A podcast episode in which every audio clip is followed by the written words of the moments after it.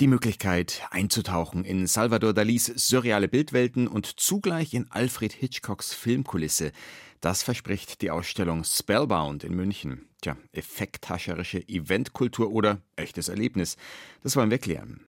Außerdem heute bei uns, wodurch sich Memes zur Verbreitung von Hass eignen, warum sich das Donald Trump-Lager vor Taylor Swift fürchtet und wie durch Improvisation die unterhaltsame ARD-Serie Testo mit Kidakoda Ramadan entstanden ist. Kultur am Morgen auf Bayern 2. Heute mit Christoph Leibold. The Last Dinner Party nennt sich eine fünfköpfige Frauenband aus London, deren Debütalbum heute erscheint. Prelude to Ecstasy, also Auftakt zur Ekstase. Ich meine, das kann ja eigentlich nur, pardon, geil werden, wenn man Musik unter diesem Titel am Anfang der Sendung hat. Wobei der erste Song, den wir spielen, der trägt dann doch eher die Ernüchterung als die Ekstase im Titel. Nothing Matters heißt er. I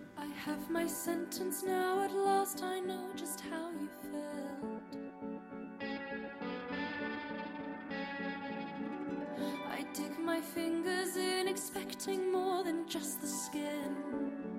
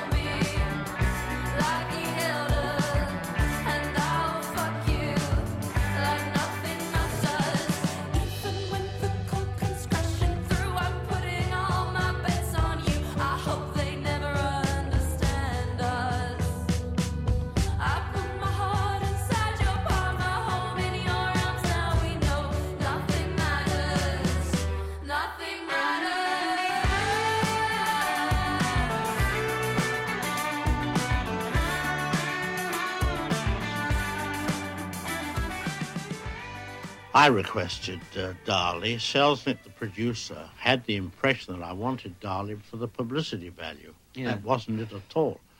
What I was after was, again, the thing we talked about earlier, the vividness of dreams. Sein Produzent David Osersnik habe gemutmaßt, er hätte Salvador Dali lediglich wegen des Publicity-Effekts für seinen Psychothriller Ich kämpfe um dich engagiert, erklärt ein leicht indignierter Alfred Hitchcock im Interview. Ihm sei es aber um was völlig anderes gegangen, nämlich um die Lebendigkeit einer Traumwelt. In Spellbound, wie der Film im Original heißt, gibt es eine Szene, in der Hauptdarsteller Gregory Peck einen Traum schildert, der vom Besuch in einem sonderbaren Spielcasino berichtet. Dieses Szenario ließ sich der Meister der Suspense vom Meister des Surrealismus gestalten. In München in der Fat Cat, vormals Gasteig, ist eine Ausstellung zu erleben, die nun ihrerseits diese Filmsequenz zum lebendigen Erlebnis machen will. Ausgedacht haben sie sich die Macher populärer Eventausstellungen wie Monets Garten oder Klimts Kuss. Julie Metzdorf ist eingetaucht für uns in Dali Spellbound. Das Herzstück der Ausstellung befindet sich im Saal der Philharmonie. Hier hat Dalis Filmkulisse ihren großen Auftritt. Fünf mal elf Meter misst die Leinwand.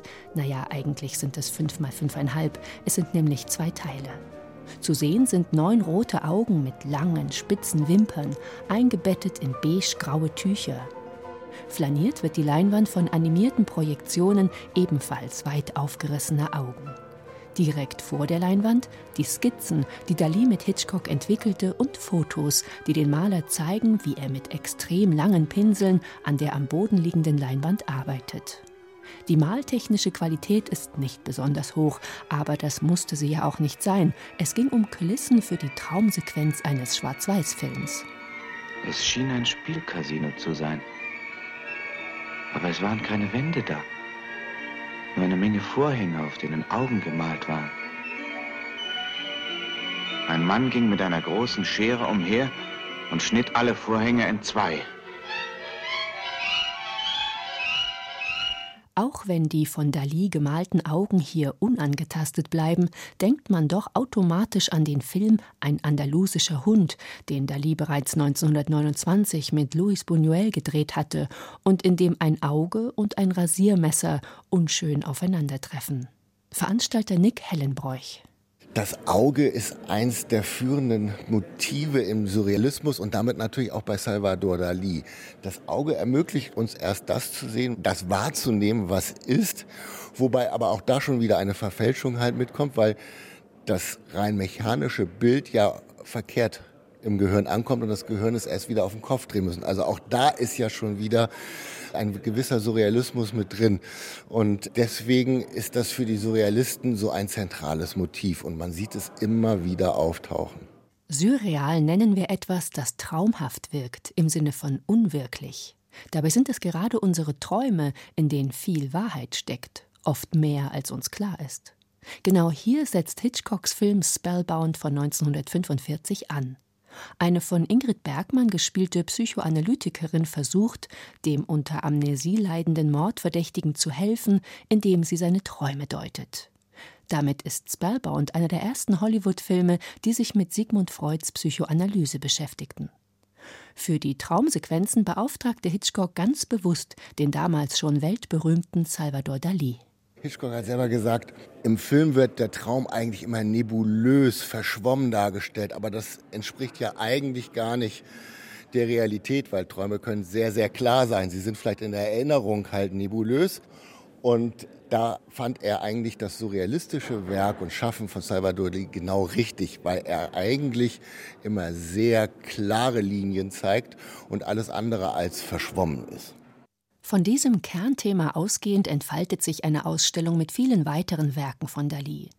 Der anthropomorphe Kabinettschrank etwa, die Bronzeskulptur eines Liegenden mit lauter halb geöffneten Schubladen am Körper. Eine Reihe von farbigen Grafiken zum Thema Hamlet oder auch das rote Lippensofa May West von 1974. Andere Exponate werden von Zitaten aus den Filmen ergänzt, zum Beispiel das Bronzefragment eines weiblichen Torsos, der Zusammenhang? Irgendwas mit Frau. In meinen Träumen gibt es auch eine Ärztin. Ihr Gesicht ist hübsch, aber die Linien, die sich über ihren zweireigen Nadelstreifenanzug ziehen, wollen mich erdrücken. Ich glaube, ich liebe sie. Wer auch immer ich bin. Nein, Spellbound ist keine streng kuratierte wissenschaftliche Museumsausstellung. Das muss sie auch nicht sein. Es ist eine Erlebnisausstellung, wie es sie seit einiger Zeit immer öfter gibt. Der Clou der Ausstellung aber ist der zweite Teil, das sogenannte Metaverse. Mit einer Virtual Reality Brille ausgestattet, können Besucherinnen die Dalische Bilderwelt hier wortwörtlich betreten. Eine Traumwelt voller unlogischer und symbolträchtiger Objekte und Geschehnisse. In einem Bett gleitet man über das Meer, Blauwale fliegen über einen hinweg, der Griff nach einem Regenschirm reicht und schon fliegt man Richtung Himmel. Es ist, als würde man im Traum eines anderen spazieren gehen. Beeindruckend, was die digitale Technik ermöglicht. Und es ist nicht nur eine Spielerei. Den Surrealismus mit der Psychoanalyse zusammenzuspannen, macht absolut Sinn. Das wusste ja schon Hitchcock. Interessante oder witzige Bilder, Videos und dergleichen, die in sozialen Netzwerken schnell verbreitet werden. So definiert der Duden Memes. Wobei die mal mehr, mal weniger komisch und kreativ ausfallen. Manches dabei ist satirisch, gesellschaftskritisch, vieles einfach nur lustig. Einiges aber führt auch in Abgründe, weil Memes auch dazu dienen können, soziale Gruppen zu beschimpfen und beleidigen. 8,5 Millionen Memes auf dem Messenger-Dienst Telegram hat daher die Bundesarbeitsgemeinschaft gegen Hass im Netz für eine neue Studie analysiert. Mir zugeschaltet ist nun Mike Fielitz, einer der Autoren. Guten Morgen. Guten Morgen. Das Thema Hassmemes ist ja allein schon deshalb relevant, weil, wie Sie festgestellt haben, der Einsatz von Memes besonders ertragreich ist für Menschen, die andere diskriminieren wollen und damit auch möglichst viele andere Menschen noch damit erreichen möchten. Wieso sind Memes fast schon prädestiniert dafür? Ja, Memes wirken ganz anders als äh, klassische Formen von Text zum Beispiel. Also wir haben ein sehr assoziatives Verständnis im Wahrnehmen von Memes. Das heißt, Memes wirken sehr unterschiedlich. Wir können sehr verschiedene Sachen da reinlesen. Und so ist es auch möglich, verschiedene Botschaften in einem Bild zusammenzufassen. Und oft ist es ja eigentlich erstmal vordergründig unterhaltsam und dann ist aber oft, zumindest bei diesen Hassmemes, dann sowas Ideologisches darin verpackt. Das ist ja auch eine beliebte Strategie bei Rechtsextremen. Mhm, also generell ist Memes ein sehr populäres Medium. Man versucht hier auch mit bestimmten Jokes die Leute anzuteasern, auch an, an politische Inhalte. Das heißt, uns Interessierte, wie Gruppen abgewertet werden und wie oft. Das ist vielleicht vorweg gesagt auch gar nicht so oft, wie wir das gedacht haben. Das heißt, jedes 20. Meme, was wir finden, hat einen gruppenabwertenden Charakter. Und das eignet sich natürlich dafür auch, ja, in einer bestimmten niedrigschwelligen Art bestimmte Abwertung zu kommunizieren. Sie haben vorhin aber schon gesagt, es ist oft gar nicht so eindeutig oder sie sind eher uneindeutig manchmal, die Memes, also auch in gewisser Weise interpretationsoffen. Das heißt, was abwertend und diskriminierend ist, das lässt sich ja vielleicht gar nicht immer so einfach und letztgültig feststellen. Muss man da bestimmte Codes dann kennen oder den Kontext? Wie sieht das aus? Also prinzipiell ist das auch ein Ergebnis unserer Studie, dass wir ein sehr subtiles Niveau der Stereotypisierung oft haben. Das heißt, dass von einigen Betrachtern als abwertend wahrgenommen wird, von anderen vielleicht als ja, eine Zuspitzung bestimmter Zustände. Also wir haben sehr verschiedene Interpretationsarten der Memes, auch ganz offen gesagt in unserem eigenen Forschungsteam waren wir uns nicht immer einig, das haben wir auch methodisch deutlich gemacht. Ja, wir sehen einfach auch, dass da ganz verschiedene Elemente genutzt werden. Also das heißt, äh, wir haben auch den Zusammenhang geprüft, wenn man zum Beispiel Frauen abwertet, welche Elemente werden da besonders häufig genutzt. Da sehen wir zum Beispiel klassisch Stereotype ja, Objekte wie Autos zum Beispiel. Also das heißt, wir haben oft ein Niveau auch in den Memes, die halt in den teils extremistischen Gruppen geteilt werden, die sich auf einem Level von chauvinistischem Alltagshumor bewegen und die dann aber auch eine gewisse Botschaft transportieren, die auch abwertend äh, gegen eine Gruppe gerichtet sein kann. Und da sind wir schon bei einem besonders interessanten Ergebnis Ihrer Studie. Am häufigsten erfahren Frauen in Memes Diskriminierung und solche misogynen Memes kommen aber vor allem von rechtspopulistischen Accounts. Wie deuten Sie diesen Zusammenhang? Mm, ja, prinzipiell ist es das so, dass wir oft eine starke Form der Kommunikation haben, die derbe ist, auch in rechtspopulistischen Kanälen. Das heißt, man versucht auch die eigene patriarchale Ordnung, äh, die man auch verteidigen will, hier darüber ähm, zu festigen, dass man Frauen auch auf ihre vermeintlich marginale Position zurückdrängen will. Und das sind natürlich Punkte, die wir auch in, in rechtspopulistischer Kommunikation sehen. Das heißt, äh, den starken Mann, der die Frau und Familie beschützt und dann dadurch auch äh, sozusagen die Eigenständigkeit von Frauen in Frage stellt. Das sind so typische Bilder, die wir hier wiederfinden und die auch deutlich machen, dass das Ausmaß, äh, dass diese Normalisierung an, an Frauenfeindlichkeit eigentlich schon gar nicht mehr in diesen Gruppen auch besonders heraussticht, sondern das ist eigentlich Alltag in dieser Bildsprache dieser, dieser Gruppen. Sie haben sie auch schon anklingen lassen, dass Frauenfeindlichkeit wahrscheinlich noch tiefer in die Mitte der Gesellschaft hineinreicht als zum Beispiel Fremdenfeindlichkeit. Wenn ich mir jetzt aber diesen Zusammenhang von Frauenfeindlichkeit und Rechtspopulismus vor Augen führe, den Sie da aufgezeigt haben, Heißt das dann vielleicht auch, dass Misogynie nicht nur an sich inakzeptabel ist, das sowieso, sondern auch so eine Art Einfallstor für Diskriminierungen jedweder Ausrichtung ist? Hm, Wäre ich vorsichtig mit der Aussage, dass es gegen jede äh, Diskriminierung auch Einfallstor ist. Was wir prinzipiell auch sehen, ist, dass natürlich auch viele Abwertungen gemeinsam auftreten. Das heißt, wir sehen auch transfeindliche Abwertungen, die oft mit frauenfeindlichen einherkommen was aber auch ein bisschen zeigt, in vielerlei Hinsicht, dass oft äh, da eine politische Kritik, äh, Zuspitzung bzw. Abwertung gegen Eliten oft auch immer da mitkommt. Welche Schlüsse würden Sie sich denn wünschen, sollen Gesellschaften, vielleicht auch die Politik aus ihren Erkenntnissen ziehen? Ja, also erstmal, dass Memes auch als politisch-kommunikative Mittel ernst genommen werden müssen. Viele politische Botschaften lassen sich sehr gut in, in Memes verpacken und auch kommunizieren. Das heißt, damit wird auch an das Sehvermögen bzw. die Sehgewohnheiten einer großen Masse auch appelliert. Also somit haben wir hier auch eine, eine viel größere Resonanz in der breiten Gesellschaft. Und ähm, was auch nicht zu vergessen ist, dass wir hier uns auch eine eine Plattform angeguckt haben, die jetzt nicht moderiert wird. Das heißt, eigentlich kann man schon sehr frei auch kommunizieren, also auch derbe abwerten. Was wir aber selten gefunden haben, waren explizite Gewaltdarstellung zum Beispiel. Und somit ist es auch sehr schwer, gegen diese Memes vorzugehen. Sie sind weit unterhalb der strafrechtlich relevanten Schwelle. Aber was heißt und denn dann ernst nehmen, wie Sie es gesagt haben, wie Sie es fordern von Politik und Gesellschaft? Welche Handlungsschlüsse müsste man denn dann daraus ziehen, auch wenn es vielleicht schwer ist, wie Sie sagen? Naja, es ging erstmal um, ums Ernstnehmen in der Form des Verstehens. Also das heißt, dass Memes nicht nur Freizeit und Jokes sind, sondern dass hier auch politische Inhalte verhandelt werden. Das heißt, hier werden äh, politische Botschaften gesendet, auf die dann auch reagiert werden. Das ist ein eigener Diskurs, der über Memes stattfindet, der ähm, sehr beeinflussend sein kann im, im, Prägen der politischen Meinung. Das ist erstmal der, der Punkt mit dem Ernstnehmen. Und ich glaube, es braucht einfach ähm, viel mehr Verständnis dann auch für die äh, verschiedenen Codes, für die Botschaften, aber auch für die Interpretationsfähigkeit von Memes. Also auch in der Hinsicht, dass wir Bilder halt sehr unterschiedlich wahrnehmen und damit dann auch sehr unterschiedliche Schlüsse gezogen werden können. Und ähm, ich glaube, es braucht da einfach einen kühlen Kopf, auch im Umgang mit Memes und ja auch eine gewisse Kreativität auch damit umzugehen. Das sagt Mike Fielitz von der Bundesarbeitsgemeinschaft gegen Hass im Netz, Mitautor einer neuen Studie über Diskriminierung durch Memes. Haben Sie vielen Dank für das Gespräch. Vielen Dank auch Ihnen.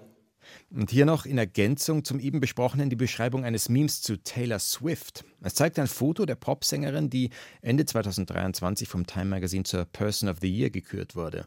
Über dem Bild steht scheffelt Millionen mit ihren Songs über schlechte Entscheidungen bei der Partnerwahl.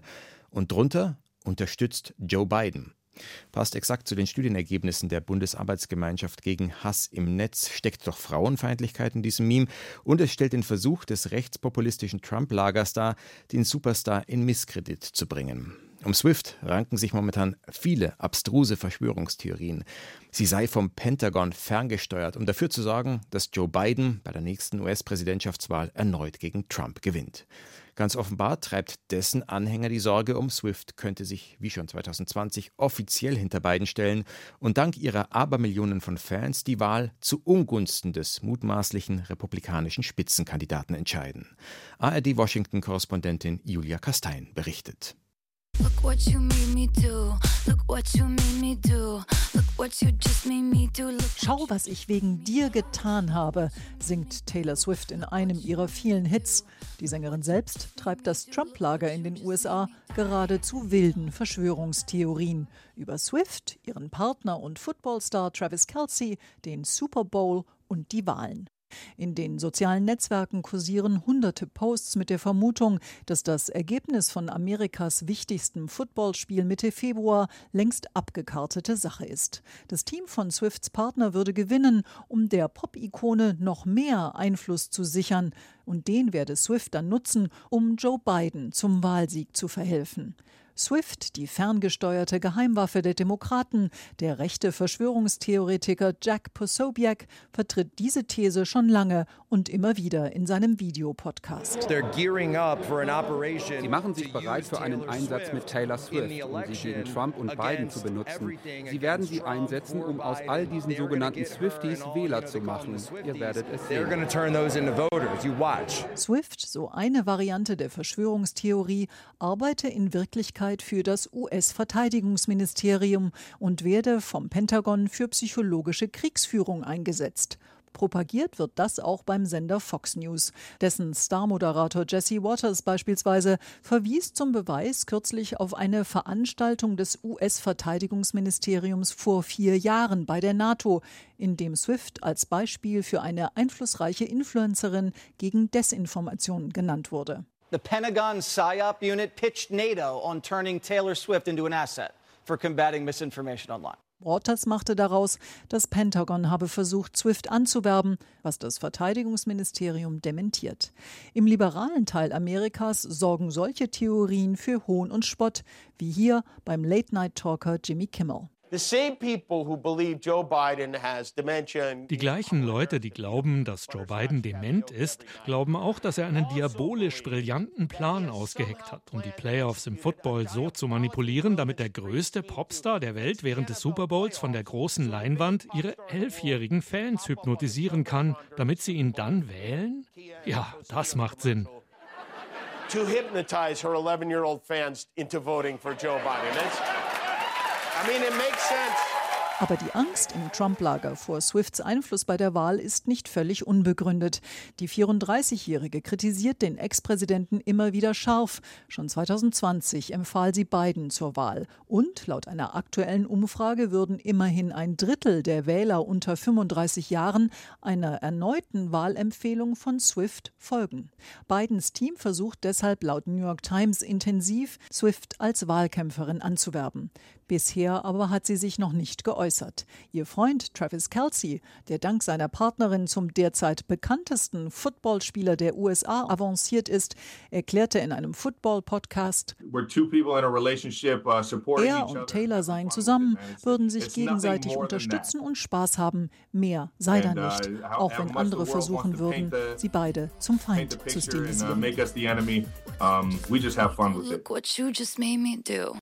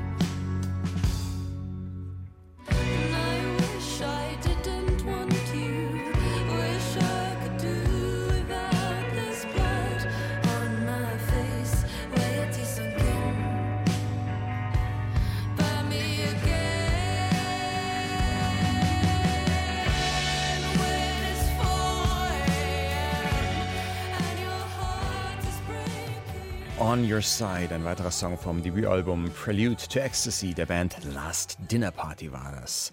Ein Frauenquartett um Sängerin Abigail Morris, Gewinnerin des BBC Nachwuchspreises Sound of 2024.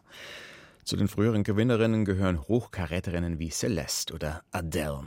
Und übrigens letztere wird ja im Sommer vier Konzerte in München geben. Details dazu erfahren Sie bei BR24 im Netz oder in der App. Sie hören die Kulturwelt auf Bayern 2. Es ist 8.53 Uhr. Genau in drei Wochen, ganz genau. In drei Wochen ist es ein Jahr her, wo sie mir meinen Führerschein zwickt haben. Ja. In drei Wochen kann ich sagen, ist es ganz genau ein Jahr, dass ich gezwungen war, ohne Führerschein herumzufahren. Ja. Tja. So kann man das natürlich auch sehen, wie Gerhard Polt es schön auf den Punkt bringt. Ob allerdings auch Kida Kuda Ramadan darüber lachen kann? Der Schauspieler muss demnächst eine Freiheitsstrafe antreten. Grund: Fahren ohne Fahrerlaubnis. Insofern ist auch für einen durchaus humorbegabten Menschen wie Ramadan, der sich zuletzt in der Serie German Genius selbst auf die Schippe genommen hat, gerade wohl eher Schluss mit lustig. Und es ist nicht ohne Ironie, dass es in einer neuen Serie mit dem 47-Jährigen um einen Banküberfall geht und jetzt kommt's um fünf Freigänger. Testo, so heißt das Ganze, und Julian Ignatowitsch hat sich's schon angesehen. Ein Banküberfall der anderen Art. Zwar beginnt alles halbwegs konventionell mit fünf Häftlingen auf Freigang, die eine Bank ausrauben und schnelles Geld einsacken wollen, doch je länger diese Serie läuft, desto mehr wird sie zum ungewöhnlichen Experiment, ja zur Farce. Entweder Wir bleiben hier und ficken die Bank oder gehen raus und lassen uns ficken. Zunächst einmal ist da viel Testo, also viel männliches Testosteron, wie man es aus den Serien von Kida Koda Ramadan kennt. Man schreit, man gockelt und man droht. Alter, halt deine Fresse! Geh du Operin! Raus! Gib mir die Tasche! Als die Bankräuber dann noch den Tresor entdecken, werden sie gierig, wollen mehr mitnehmen als geplant. Ein Security wird erschossen, der Überfall gerät außer Kontrolle. Die Bullen sind gleich hier vor der Tür! Die Verbrecher nehmen Geiseln, die Polizei rückt an und umzingelt die Bank. Typische Kammerspielsituation, so weit, so erwartbar. Sie sind also Schweinebacke. Und wer bist du? Billy Fischer. Ich leite den Einsatz. Bis auf Forderung der Verbrecher ein suspendierter Polizist anrückt, den die Gruppe, alles Freunde seit der Kindheit, ebenfalls schon lange kennt. Schweinebacke, so sein Name, übernimmt das Polizeikommando und von nun an ist alles etwas anders. So Jungs, ihr habt wohl, dass ich komme? Jetzt bin ich hier. Die Verhandlungen nehmen teils absurde Züge an. Ohne zu viel zu verraten, plötzlich wird in der Bank Döner gemampft, davor Fußball gespielt und im Tresorraum Heroin konsumiert. Was treibt ihr hier? Was schluckt ihr da? Ja, Ibo. Gnadenlose Brutalität und bizarre Komik geben sich den Schließfachschlüssel in die Hand. Ach nein, im Tresorraum wird weiter gebohrt.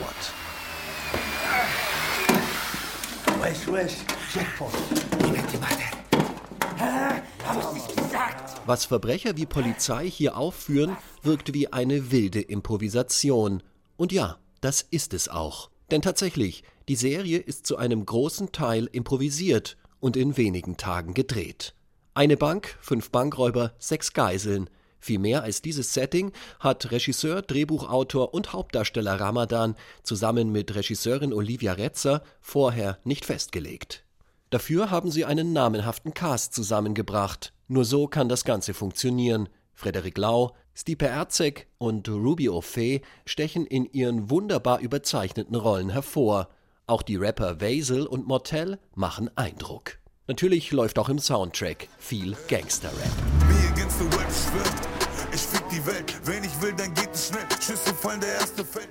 Wie in Asbest oder Four Blocks, zwei von Ramadans großen Erfolgen, kennzeichnet dieser Ton die Lebenswelt der Kriminellen, die sich als Familie, als Brüder sehen. Macho-Gehabe, Kraftausdrücke, Gewalt.